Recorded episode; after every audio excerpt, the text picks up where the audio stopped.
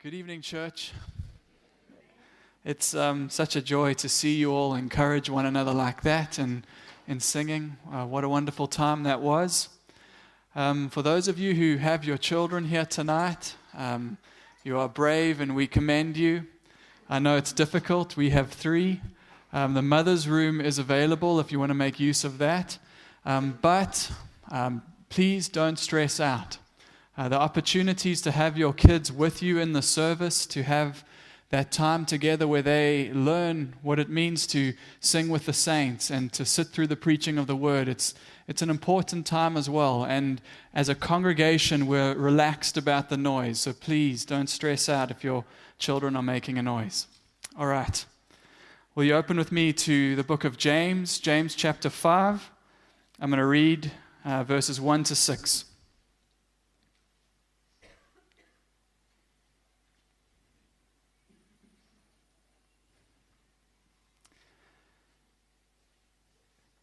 Come now, you rich, weep and howl for the miseries that are coming upon you.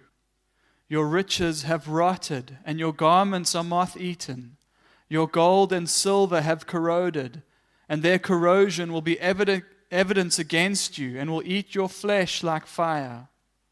You have laid up treasure in the last days. Behold, the wages of the laborers who mowed your fields, which you kept back by fraud, are crying out against you. And the cries of the harvesters have reached the ears of the Lord of hosts. You have lived on the earth in luxury and in self indulgence. You have fattened your hearts in a day of slaughter. You have condemned and murdered the righteous person. He does not resist you. Let's pray.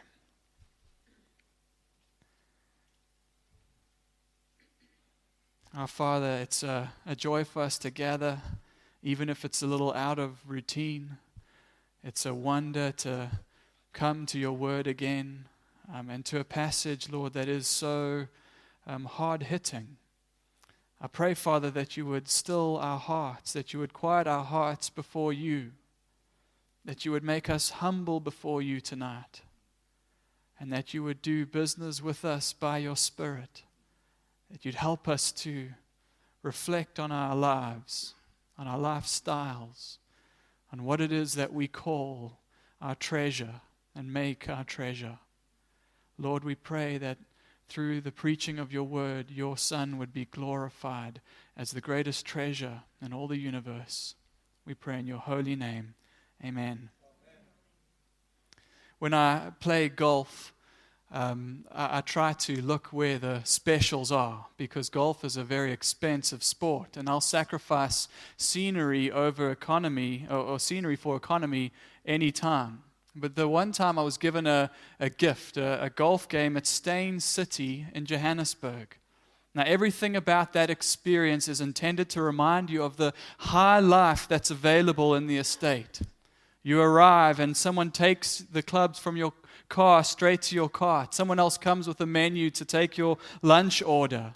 After you play the, the front nine, somebody's waiting with a warm towel for you and at the halfway house, and the meal that you ordered is hot and ready for you. When you have eaten and you step up to, the, to tee off at the 10, you're plump and satisfied from the rich treatment you received. This is your view. There's a picture here. This is the view that you have. It's Douw Steyn's palatial mansion. In fact, he calls it the Palazzo Steyn. Those Roman aqueducts cascade a chorus in his honor. You get to revel in the opulence of it all and leave your thanks for the experience as you go on your merry game with the thought, what a life he must live. And if you're a believer, you might be facing the same temptation that Asaph had to conquer in order to write Psalm 73. In verses 1 to 3, he says, Truly God is good to Israel, to those who are pure in heart. But as for me, my feet had almost stumbled, my steps had nearly slipped. For I was envious of the arrogant when I saw the prosperity of the wicked. Now, in fairness, I don't know anything about Steyn apart from his well positioned palace and from the fact that he's named the estate Steyn City.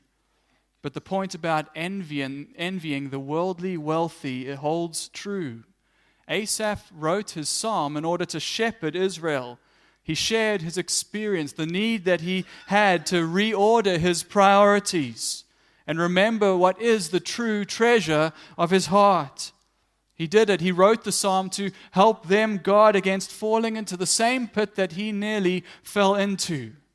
He says it's only when he went into the sanctuary of God, that he, when he met with God, that his focus was realigned. He was able to discern the end of the wicked, and he was reinvigorated with the declaration of what is true treasure.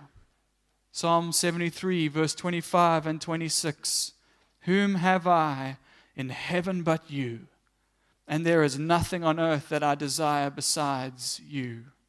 My flesh and my heart may fail, but God is the strength of my heart and my portion forever.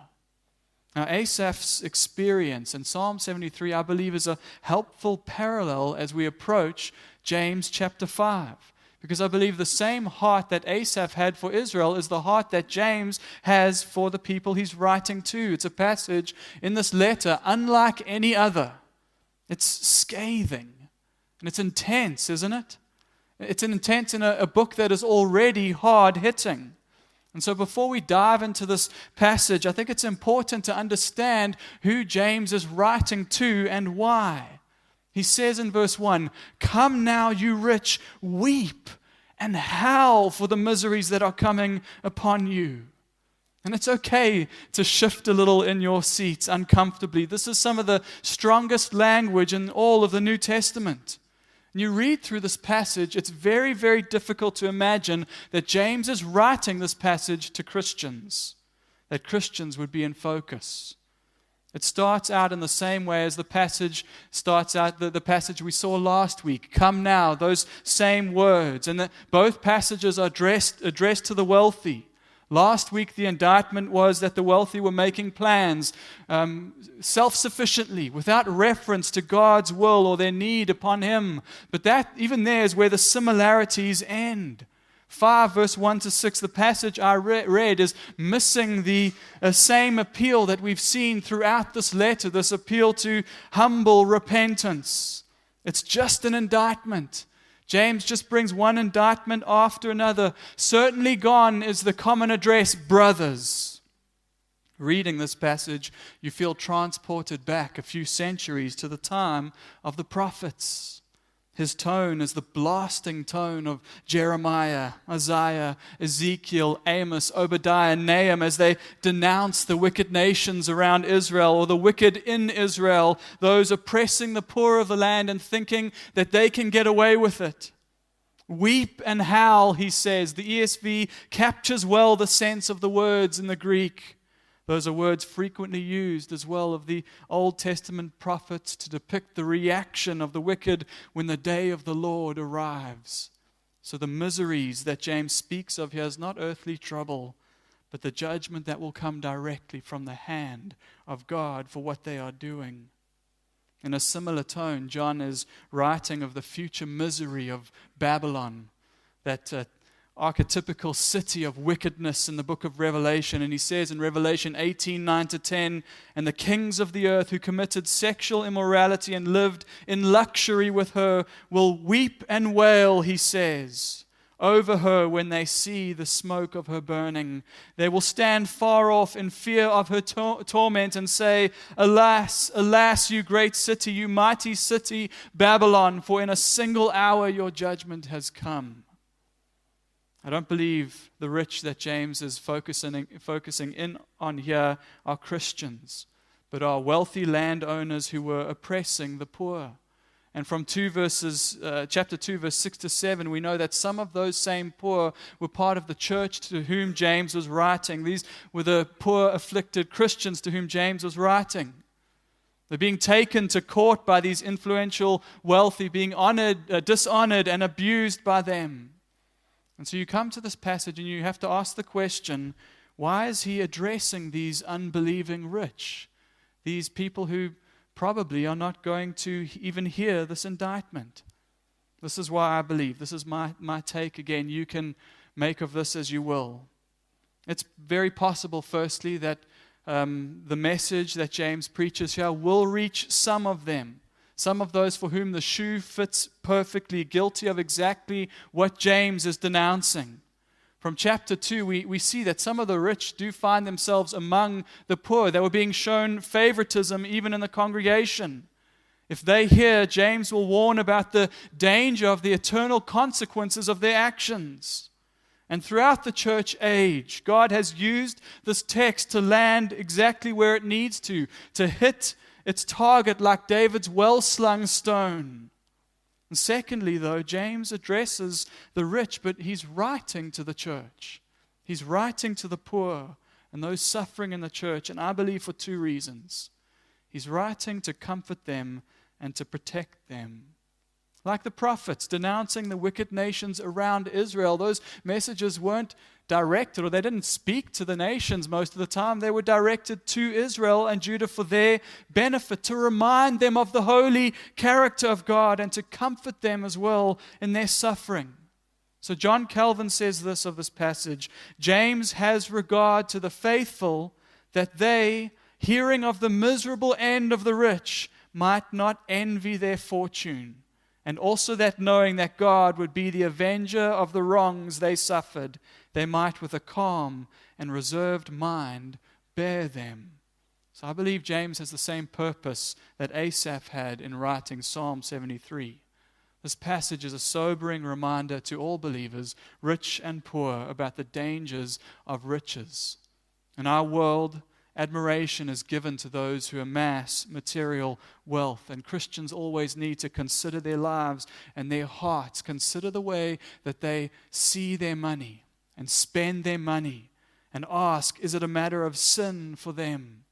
We must not think ourselves immune to the pitfalls of this passage. We need to check our lives. And James is also writing to poor, oppressed Christians. He's saying, Remember their end. Remember the end of the wicked. Don't envy their status and wealth, and know that God is just. He will be the one to avenge the wrongs that you are enduring. He's writing to help them remain steadfast. It's a purpose that he's going to continue in in verses 7 to 11, which we'll see next time I preach. One more guardrail as well before we enter into this passage. It's not a sin to be rich. It's not a sin to be rich.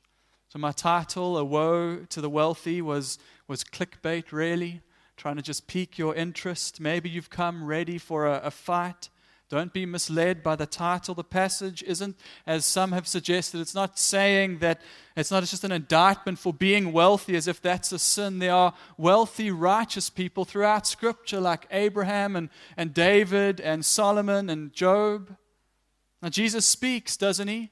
Of the spiritual disadvantage that comes from being wealthy. We must take these words seriously. Jesus said, It is easier for a camel to go through the eye of a needle than for a rich person to enter the kingdom of God. But there have been many wealthy people with hearts surrendered to God who have been used by God for great good in the church and in the kingdom. Money is not the root of all evil, the love of money is the root of all evil. So, with these guiding thoughts, let's consider James's indictment to the unrighteous rich, what he cries out against, and then let's apply it to our lives. There are four natural divisions to this text and the first and the third. The first is verses 2 and 3, the third is verse 5. They both speak about the personal heart, your personal heart towards your wealth. The second section and the fourth section, that's verses 4 and verse 6, are both about the mistreatment of others for financial gain. And we'll consider each couplet together under one heading, together to understand James's purpose here to protect and to comfort the church. So, number one, let's look at his words of protection words of protection. He says, Don't set your heart on material riches. Don't set your heart on material wealth. One of the great features that we've seen throughout this letter is James's love for the teaching of Christ. Uh, and I've pointed it out again and again, and we see it again in this passage how he borrows from Jesus. In the Sermon on the Mount, Jesus emphasized the difference between earthly and heavenly treasure. He says in Matthew 6, verse 19 to 21 Do not lay up for yourselves treasures on earth, where moth and rust destroy, and where thieves break in and steal. But lay up for yourselves treasure treasures in heaven where neither moth nor rust destroys and where thieves do not break in and steal. And then he says these interesting words. He says, For where your treasure is, there your heart will be also. See, our treasure is what we value above all else, it's what shapes the way that we live. Money, power, fame. There are many things in the world that vie for the control of our hearts. Your treasure has controlling influence over your heart. It shapes your life, and so it shapes your actions. What do you spend your time on? What do you spend your money on, your energy on? What is it that you lose sleep over? If you answer those questions, you probably can find what your treasure is. Are our hearts caught up in the cares of this world because this world is really where our treasure lies? James speaks of the folly in this passage of hoarding earthly wealth, of living with a single minded focus on self indulgence. Look at his words in verses 1 to 3 and verse 5 again. He says, Come now, you rich, weep and howl for the miseries that are coming upon you.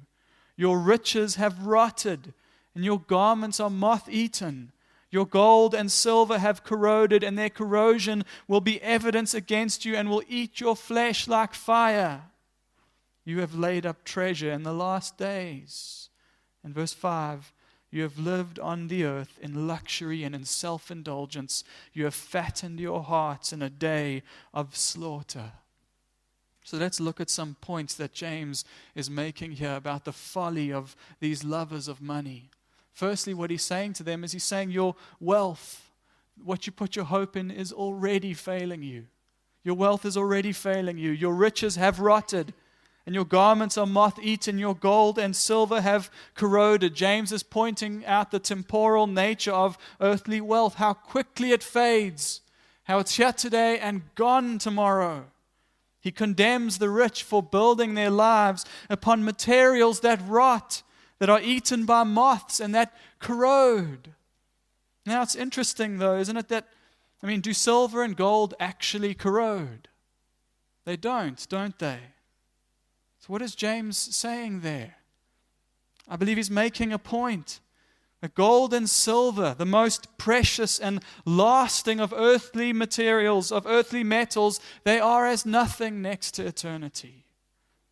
See, to highlight the certainty and the pace of the deterioration of their treasure, what they are setting their hopes on, James speaks here, even in past tense, as if it's already happened.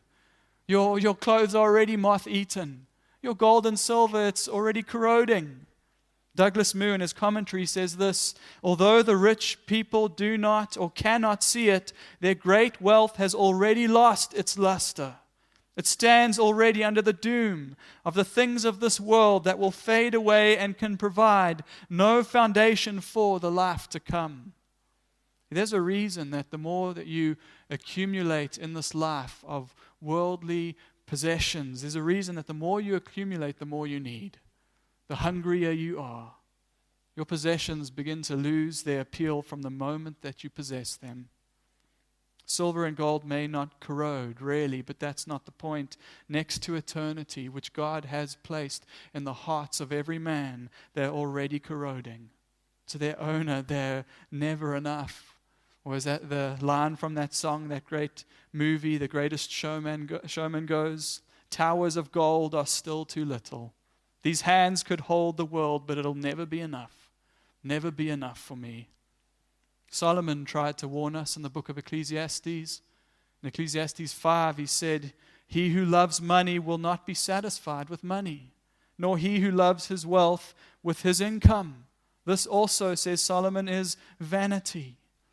Oh, the trinkets of this life, they can provide a temporary fix, a moment of pleasure, but it's never enough. They're never enough to quench the thirst of your soul.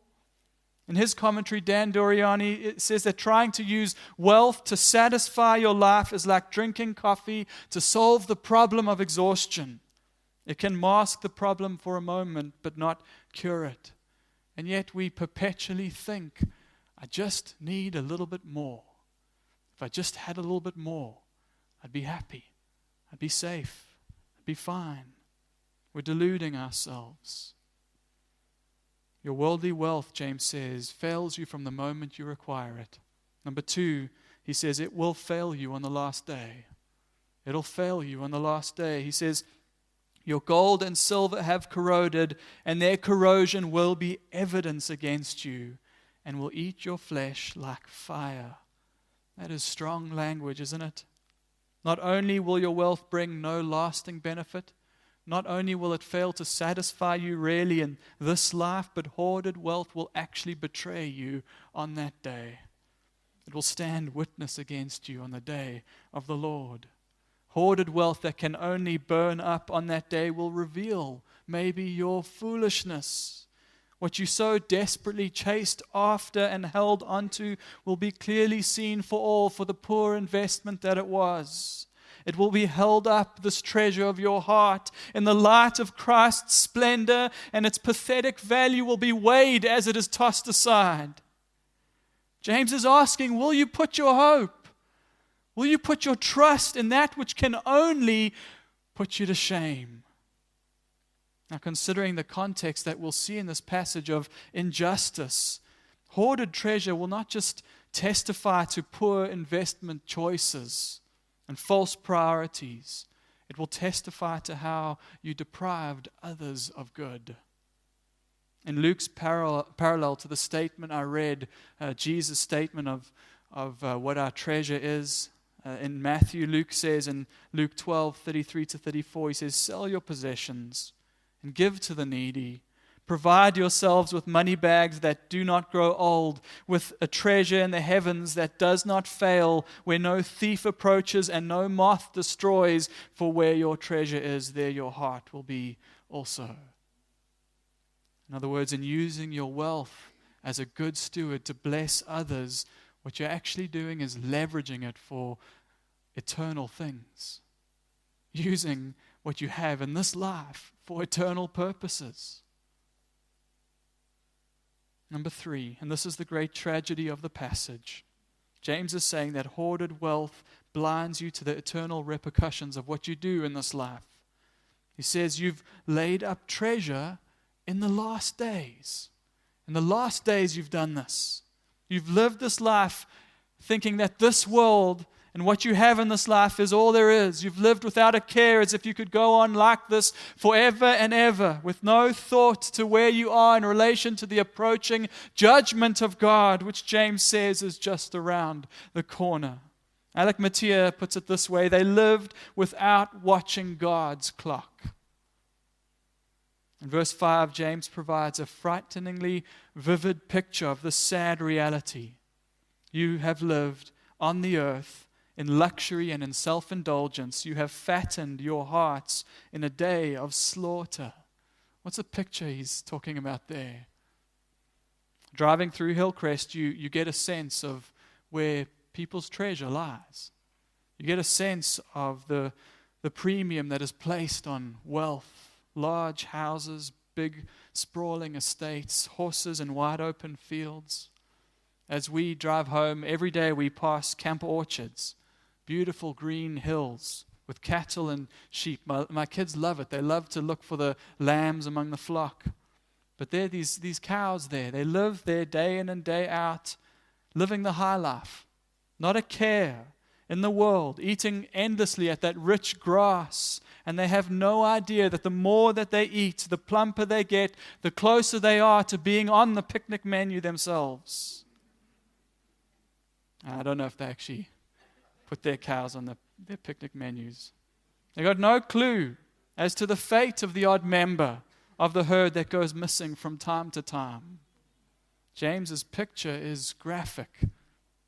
These rich are like unthinking beasts, living in luxury, hearts fatter day by day, blinder day by day to the reality of heaven and hell, ignorant of the judgment that is but a blink away. James calls us to something else, to a cross shaped view of our possessions. Christ's death and his resurrection has ushered in the last days that James is speaking of here. So the church age is an age of urgency. We live in an age of urgency. We should be urgent as the people of God. And the grace that we see at the cross, the generosity of the Father, the willing sacrifice of the Son, it makes hoarding and self indulgence so incongruous with the Christian life. Don't envy them, he's saying. Don't follow the pattern. Turn your eyes upon Jesus. Look full in his wonderful face. Let the things of earth grow strangely dim in the light of his glory and grace. What's your treasure? Where does it lie? Bring your heart to the cross tonight. Let your heart be analyzed by Scripture tonight. Is this your prayer? My favorite hymn, Riches I heed not, nor man's empty praise. Thou mine inheritance now and always. Thou and thou only be first in my heart. High King of heaven, my treasure, thou art. Now, practically, before we move on, we can ask the question yeah, we're talking about hoarded wealth. Does James's indictment against the hoarder mean that we shouldn't save money? That we shouldn't build wealth? No, being good stewards of God's money means we want to live financially responsible lives. It's good to have retirement plans. It's good to have savings. It's good to invest. It is good to build wealth. But we're called to do all these things all the time with eternity in mind. We're not building for the sake of having. It's not going to help you when Christ returns sitting on a pile of cash. We're not building in order to spend all on self. And so I'll just ask you, I'll just ask, as God leads and as you are able, are you leveraging your resources for the kingdom of God? Are you leveraging your time, your money, your possessions? Are you leveraging it for His mission? Here, Paul in 1 Timothy 6, he says, As for the rich in this present age, charge them not to be haughty, nor to set their hopes on the uncertainty of riches, but on God, who richly provides us with everything to enjoy. So it's okay to enjoy. It's okay to enjoy the created things that God gives. James isn't condemning here your love of lineage coffee. He's not condemning your plans for dinner after the service. You don't have to go and cancel that vacation that you wanted to go on, but don't set your hope on these things. Hold them loosely and know that they're not your real treasure. Paul continues in verse 18 They, the rich, are to do good, to be rich in good works, to be generous and ready to share, thus storing up treasure for themselves as a good foundation for the future so that they may take hold of that which is truly life. So sacrifice, give to the cause of Christ, be generous to those in need, take hold of life as the offer. Number two, and this will be shorter, I promise. Number two, words of comfort. The words of comfort is this there is one who hears your cry. James's woe to the wealthy wasn't just for their hoarding and self indulgence, it was for the way that they enriched themselves through injustice, defrauding the poor. James says judgment is coming. He says, And while the cries of the poor may fall on deaf ears in the courts of men, in the marketplace of a hustling and bustling economy, while their voices are drowned out in the revelry and the parties in the halls of high society, their voices reach the ears of God. Behold, verse 4 the wages of the laborers who mowed your fields, which you kept back by fraud, are crying out against you. And the cries of the harvesters have reached the ears of the Lord of hosts. James uses a distinctive title for God here, one that you find throughout the Old Testament Lord of hosts, Lord of armies. The Old Testament is clearly in his mind when he writes this passage. So in Isaiah chapter 5, the prophet links the title Lord of hosts to judgment of those who oppress the poor. He says, who join house to house and field to field. He's saying that through power and influence, they defraud the poorer of the land of their land. Well, this problem was still a problem in the first century. It still existed with increasing concentration of land in the hands of wealthy landowners. So as a result, these farmers, they were forced to earn their living by hiring themselves out to rich landlords. I think this is the context to Jesus' parable of the, the vineyard. I think that's the background for that parable. These workers were paid every day, paid daily for what they did because they lived really meal to meal. To withhold wages meant that they wouldn't eat. And the wealthy were very creative at finding ways to do that because they knew that the poor wouldn't have any recourse in courts. James echoes Deuteronomy 24:15. He says, "You shall give him his wages on the same day before the sun sets, for he is poor and counts on it, lest he cry against you to the Lord and you be guilty of sin." James says that the very wages themselves held back by fraud, that's what cries out against these rich. The image reminds me, it reminds me of the, the blood of Abel spilled to the ground that reaches the ears, that cries out, and that cry reaches the ears of God. In verse 6, James says, You have condemned and murdered the righteous person. He does not resist you. The rich were depriving the poor of justice and practically consigning them to starvation. What the wicked rich think they do without recourse, James says, is not hidden from the Lord of hosts. And while there may be a lot different in, in our world, it's best not to brush this off as relevant to only a different time. How do we view the poor in our society? How do we speak to them? How do we treat them? How do we treat our employees?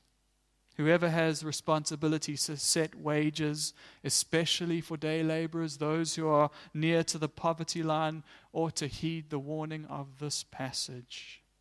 Guard your hearts, James is saying, from the love of money that would tend towards exploitation and tend towards stinginess. Generosity and a benevolent spirit ought to shape the way that Christians pay their employees. Kent Hughes says this all who employ others must ask themselves if there are any voices calling out to God because of them. The passage is a warning to the rich who think they can get away with defrauding the poor. But as I said, it's also written. It's written to the church to provide an encouragement to the, the righteous in the church, these poor people. The title Lord of Hosts must strike fear into the heart of one and be a pillar of comfort to the other.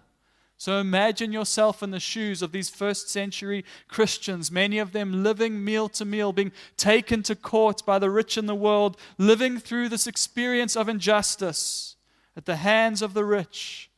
This is a comforting truth.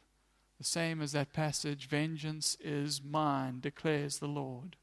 Though the rich don't acknowledge it now, there will be a day at the end of these last days where they will stand before the God of justice. And this is God's reassurance. Your cries reach my ears. The world doesn't hear. The world rolls over you, but I hear you and I care. And your life is in my hands, not theirs. Alec Motyer says in his commentary What can the powerless laborer do against the all powerful employer? Nothing for himself, but he can be sure that his very situation has already registered an appeal in the highest court of all. Here, the all powerful Lord sits as judge of the oppressor, and the all sufficient God attends to the needs of his people. Christian, there is no injustice. There is no injustice in your life that slips the notice of God. Nothing that you could be defrauded of that He doesn't reimburse you a thousand times for with His very presence and His person in this life and in the life to come. And why is that? He's kind and compassionate. He is a God of the lowly. It's not because we are innocent, it's not because we deserve any better, but it's because of His infinite mercy. Through the infinitely costly death of His Son, He has purchased your life by the blood so that you can now say what we sang, right? Christ is mine forevermore. You can sing these words Mine are keys to Zion city, where beside the King I walk. For there my heart has found its treasure. There my heart has found its treasure. Christ is mine forevermore. That's the message of this text. Set your heart on Christ as treasure for protection from wasting your life in the love of money. And set your heart on Christ as treasure for the strength to endure injustice of this world. There's, I have one last word on this passage. I'm venturing out here a little bit. But when I read through the passage, verse 6 really struck me. It, it, it reads a little bit awkwardly, it's interesting. He says, You have condemned and murdered the righteous person. He does not resist you. From the language of, of what James has been speaking about, this is very particular. Scholars say this is so particular, they wonder is there a particular case James has in mind here? Is there a particular person that was condemned in the court and was murdered by the rich amongst the, the Christians? And that's what James is referencing here.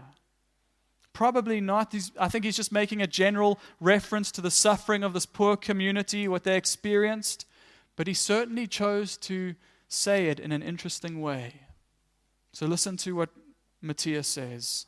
I think he's right in this. He says, It is in fact surely impossible to read the words, killed the righteous man. He does not resist without the lone and wonderful figure of the Lord Jesus coming before the eyes of the mind. He is preeminently the righteous one. He is the righteous one for you and me. Isaiah 53 7. He was oppressed and he was afflicted, yet he opened not his mouth. Like a lamb that is led to the slaughter, and like a sheep that before its shearers is silent, so he opened not his mouth. He is the Lord of hosts that James speak of, speaks of in this passage, who willingly yielded up his life he is the one condemned and murdered for us. He is the one who went to the cross without resistance that we could have true life. And so he is greater treasure than anything else this world could possibly ever offer. Maybe you haven't known that before tonight. Maybe the truth as you analyze your hearts is that your treasure is laid up here on earth. You are pursuing things that are going to fade. Turn your eyes to Jesus. Look full in his wonderful face tonight. Let's pray.